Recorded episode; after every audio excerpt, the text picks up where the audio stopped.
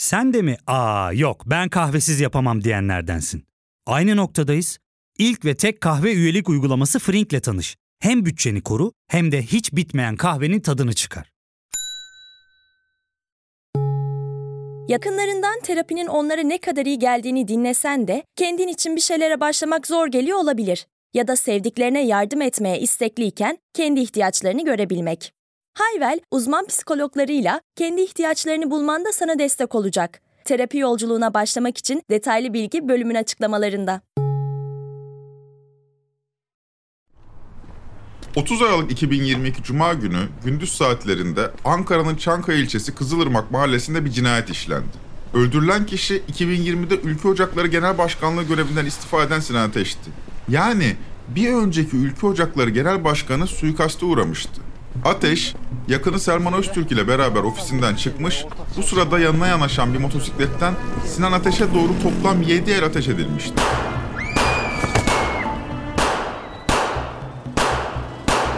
Bu kurşunlardan 5'i Sinan Ateş'in bedeninde baş, karın ve bacak bölgesine isabet etti.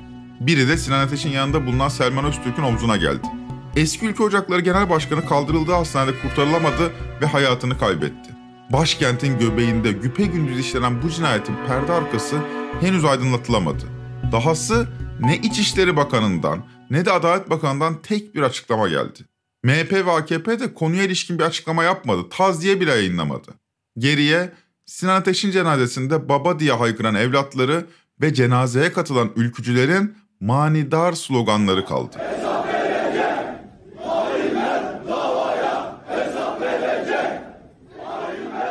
Bu sloganlar manidardı çünkü yaşananlar ülkücü camianın yakından takip ettiği bir gerilimin finaliydi.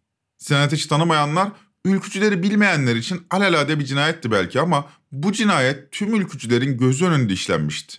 Sinan Ateş aylardır tehdit ediliyor ve yakınlarına vurulacağını söylüyordu. Adli değil siyasi bir suikast gerçekleşmişti.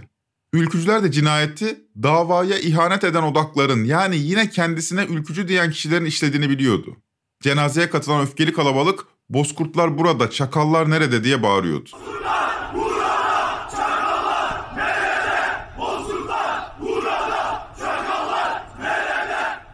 Tüm ülkücü camianın gözü önünde işlenmişti cinayet. Tetikçilerin kim olduğu kısa sürede ortaya çıktı. Peki emri verenler, azmettiriciler? Kim neden öldürmek istemişti Sinan Ateş'i? Sorunun cevabı ve suikastin perde arkası bu bölümde. Ben Ozan Gündoğdu, hazırsanız başlayalım.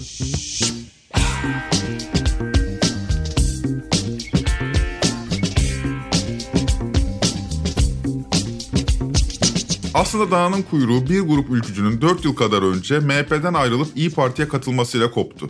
Gazeteci Cengiz Erdinç sosyal medya hesabından o tarihten itibaren yaşanan saldırıları paylaşmış. 10 Mayıs 2019'da Yeni Çağ yazarı Yavuz Selim Demirağ evinin önünde 6 kişinin saldırısına uğradı. Yeni Çağ gazetesi yazarı Yavuz Selim Demirağ katıldığı bir televizyon programı sonrası evinin önünde sopalı saldırıya uğradı. 25 Mayıs 2019'da gazeteci Sebahattin Önkibar Ankara'da evinin önünde saldırıya uğradı. Evet, Oda TV yazarı gazeteci Sebahattin Önkibar Ankara'da Beysukent'teki evinin yakınlarında saldırıya uğradı. 3 kişilik saldırgan grubu Önkibar'ı yere yatırarak tekmeledi. 20 Kasım 2019 gazeteci Ahmet Takan Bahçeli Aralık ayı sonunda genel başkanlığı ve aktif siyasi bırakacak diye yazdığı için MHP Genel Sekreteri İsmet Ataman tarafından hedef gösterildi ve evinin önünde saldırıya uğradı. 28 Aralık 2019 gazeteci Murat İde Bahçeli'yi eleştiren yazısından 3 gün sonra İstanbul'da evinin önünde saldırıya uğradı. 6 saldırgan yakalandı ama serbest bırakıldı. İdeyi de MHP Genel Sekreteri Büyük Ataman hedef göstermişti. Yazılarla ilgili bir takım tehditler geliyor. Yeni Ama Çağ bunları, yazdınız. Evet, ya bunları çok önemsemiyorum ama hoş olmayan fikri bir mücadelenin bu şekilde sokağa düşürülmüş olması. Bu hoş bir durum değil. 25 Mart 2020'de yine Yeni Çağ'da Bahçeli'yi eleştiren İsrafil Kumbasar'da Sent Pazarı'nda 6-7 kişinin saldırısına uğradı.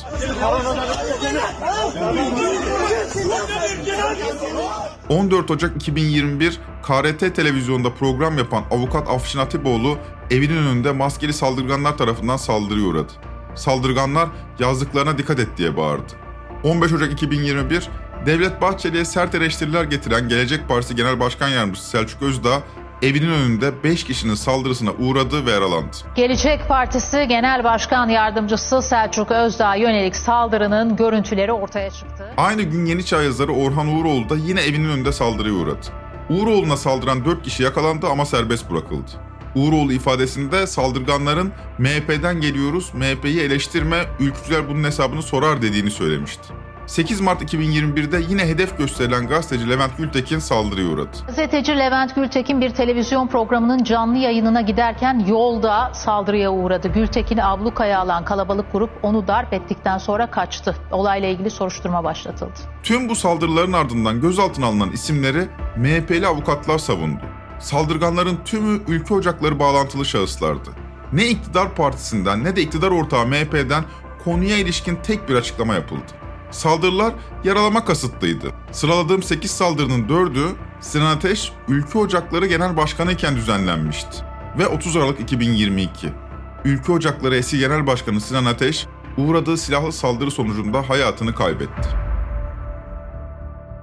Bunca saldırı haberinin ardından kendimce kamu vicdanının reaksiyon vermesini bekledim. Ama her biri basit yaralama vakaları olarak kavrandığı için büyük bir tepki gelişmedi. Ülkücü camia da adlarının böyle saldırılara karışmasından pek rahatsız olmadı.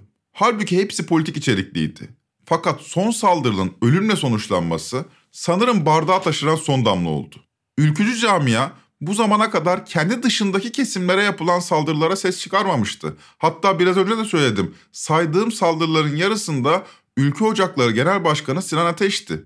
Ama bir biçimde çeteleşmeye başlayan bir politik klik sonunda Sinan Ateş'in de hayatını kaybetmesine neden oldu. Buraya kadar anlattıklarıma bir şüphe tohumu ekelim. Nereden biliyorsun Sinan Ateş'i öldürenlerle daha önceki saldırıların aynı güç tarafından yani MHP'li çevreler tarafından tezgahlandığını diye sorsanız haklısınız. Adam öleli daha bir hafta olmamış. Ne belli Sinan Ateş'i MHP'lilerin öldürdüğü deseniz de haklısınız. Sinan Ateş suikastı ile ilgili size bir hakikat sunabilecek done elimizde yok. Suikastin arka planını size detaylarıyla sunabilecek delillerimiz de yok. Ama ne var? Herkesin konuştuğu, Fısıltı gazetesinde yazanlar var. Bu nedenle bu bölümde anlatacağımız hikayeye hakikat gözüyle bakmayın lütfen. Hakikat bambaşka olabilir. Günün sonunda Fısıltı gazetesinden bahsediyoruz. Suikastin olduğu günden bu yana ülkücü isimlerle konuşuyorum. MHP'nin tabanını oluşturan kişiler de var bu isimler içinde.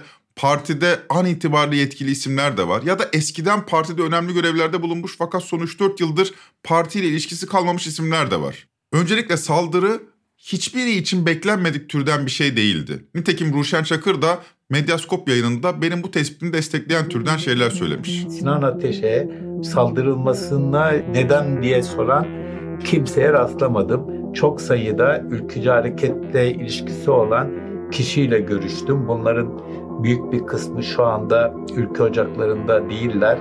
MHP'den kopmuş durumdalar ya da dışlanmış durumdalar. Ama hepsi bunun beklendiğini söylüyor. Benim konuştuğum isimlerin hepsi hemen hemen tek bir hikaye anlatıyor.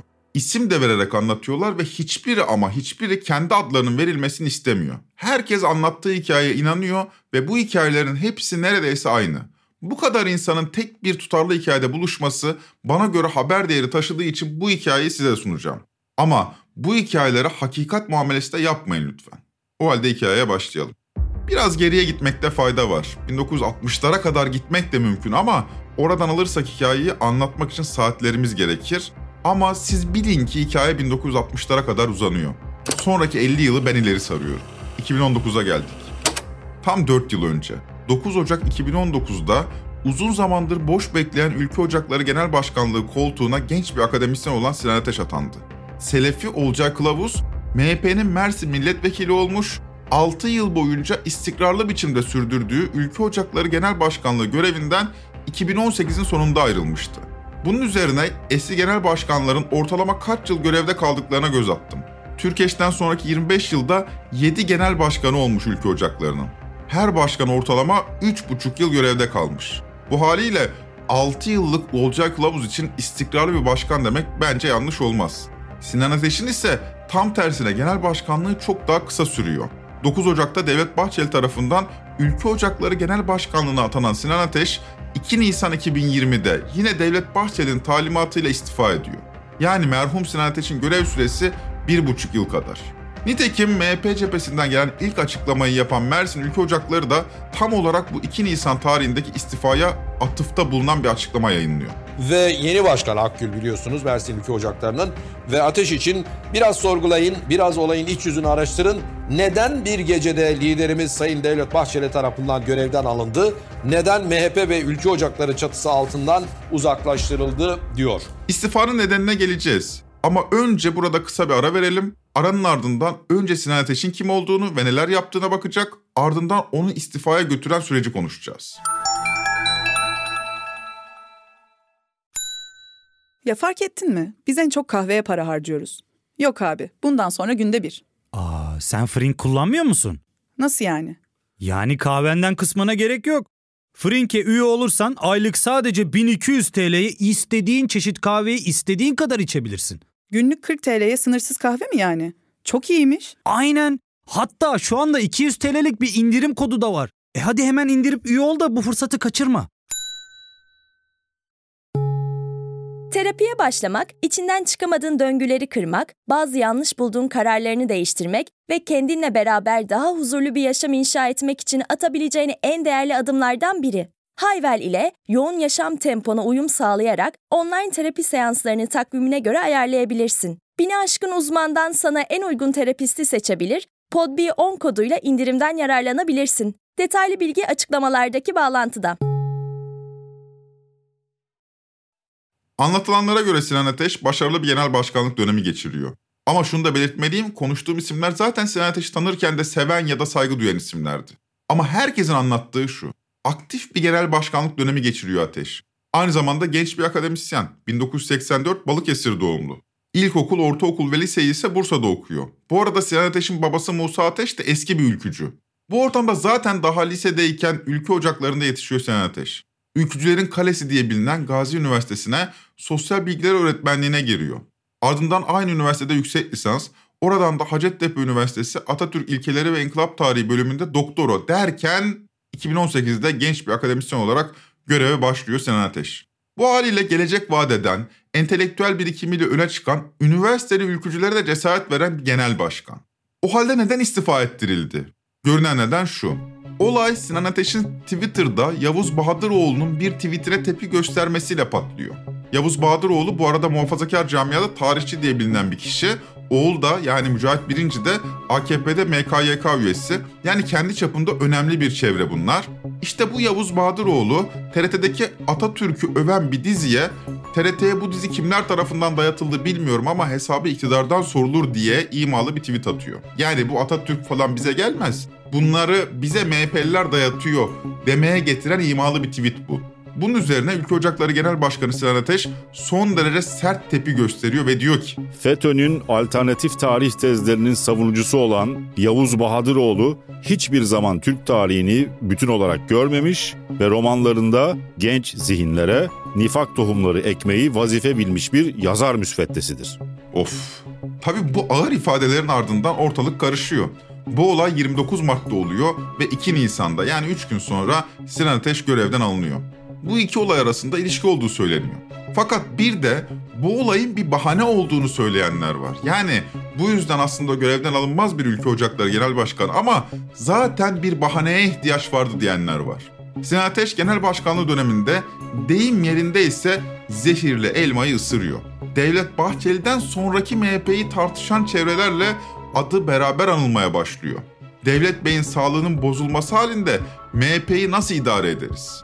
Bu soru 53 yıllık geleneği olan bir parti için cevaplanması gereken bir soru fakat bir yandan da lider doktrin teşkilat eleştirilmez kuralında hissediyor anlaşılan. Yani Bahçeli'den sonra ne yapacağız biz sorusu aslında MHP'lilerin bir kısmının kafasını karıştıran bir soru. Günün sonunda bu soru partinin temel ilkesine de aykırı sonuçlanabiliyor. Ama bu haliyle bizzat Devlet Bahçeli tarafından MHP'nin yönetici görevinden uzaklaştırılmış bir isim Sinan Ateş. Tecrit edilmiş yani atılmış. Bir çatışmalı durum Sinan Ateş'inki. Hem camia tarafından gelecek vadeden bir genç olarak saygı görüyor hem de partinin yöneticileri arasında yok. Ama elbette Bahçeli'nin liderliği de sorgulanmıyor. Zaten Sinan Ateş de istifa ettiğini şöyle duyuruyor. Ülke Ocakları Genel Başkanlığı ömür boyu taşıyacağım en kutsal ünvan olacaktır. Ülküdaşlarım haklarını helal etsinler. Bu can bu bedende oldukça liderim Sayın Devlet Bahçeli'nin ve davanın emrinde olacağım. Bu ortamda Ülke Ocakları'nın eski genel başkanı sıfatıyla hayatına devam ediyor. Fakat siyasi iddiasını da saklamıyor. Eski ülkücülerle bir araya geliyor, toplantılar düzenliyor. E tabi bu eski ülkücüler içinde iyi Partili olanlar da olabiliyor.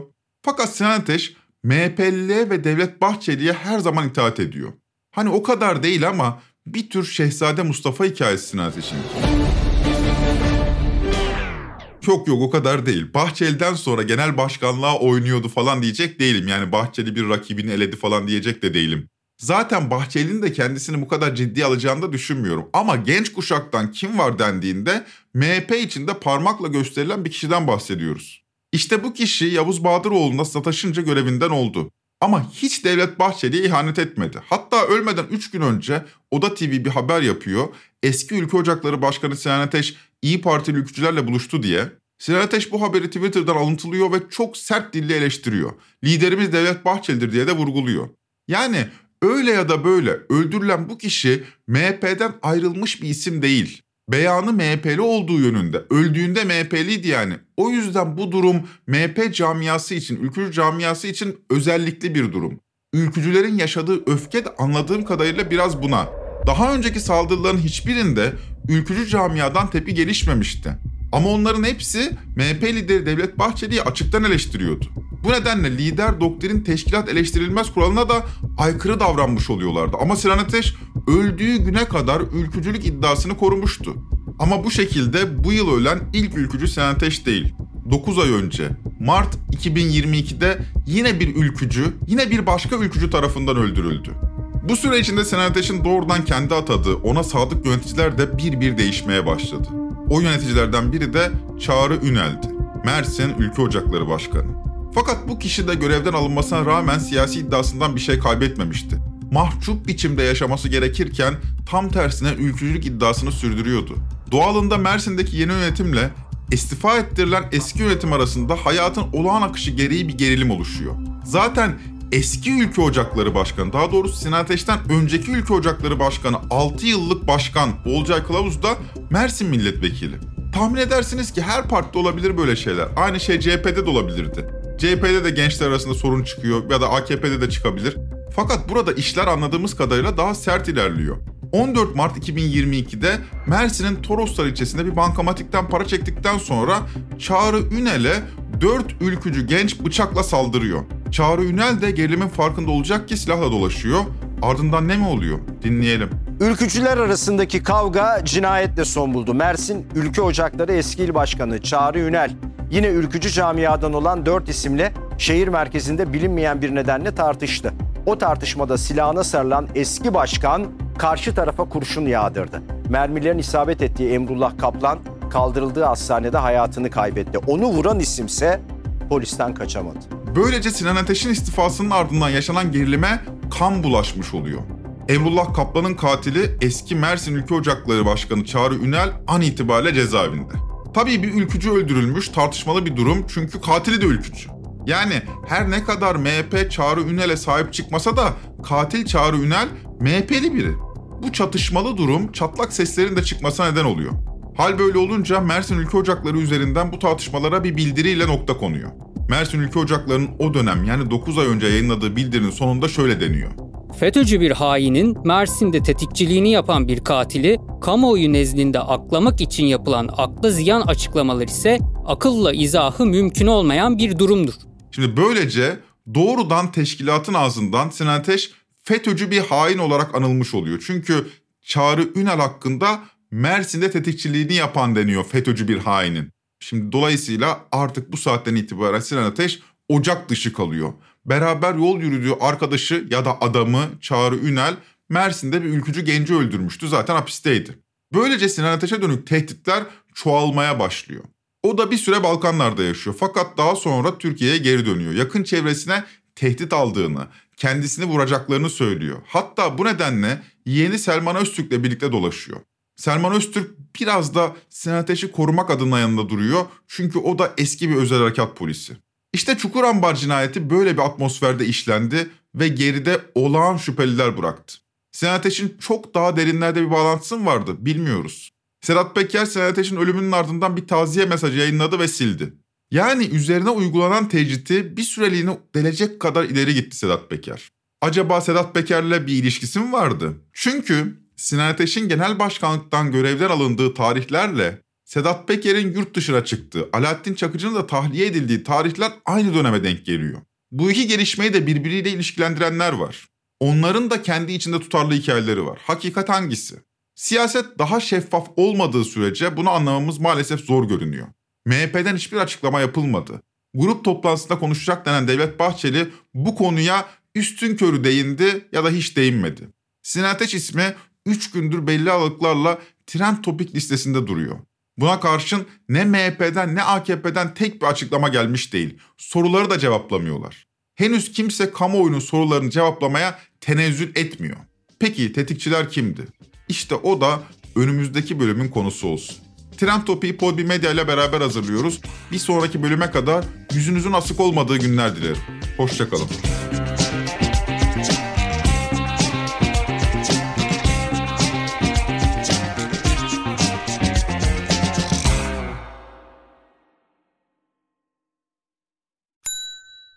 İlk ve tek kahve üyelik uygulaması Frink, 46 ildeki 500'den fazla noktada seni bekliyor. Açıklamadaki kodu girerek sana özel 200 TL'lik indirimden faydalanmayı unutma. Hadi sen de Frink üyeliğini başlat, kahven hiç bitmesin. Hem bugününe hem yarınına katacaklarıyla terapi yolculuğuna ve daha iyi hissetmeye bugün Hayvel ile başla. Açıklamadaki linkten Hayvel'i indir, ücretsiz tanışma görüşmelerinin ardından bütçene uygun seans paketini seç ve terapi yolculuğuna başla.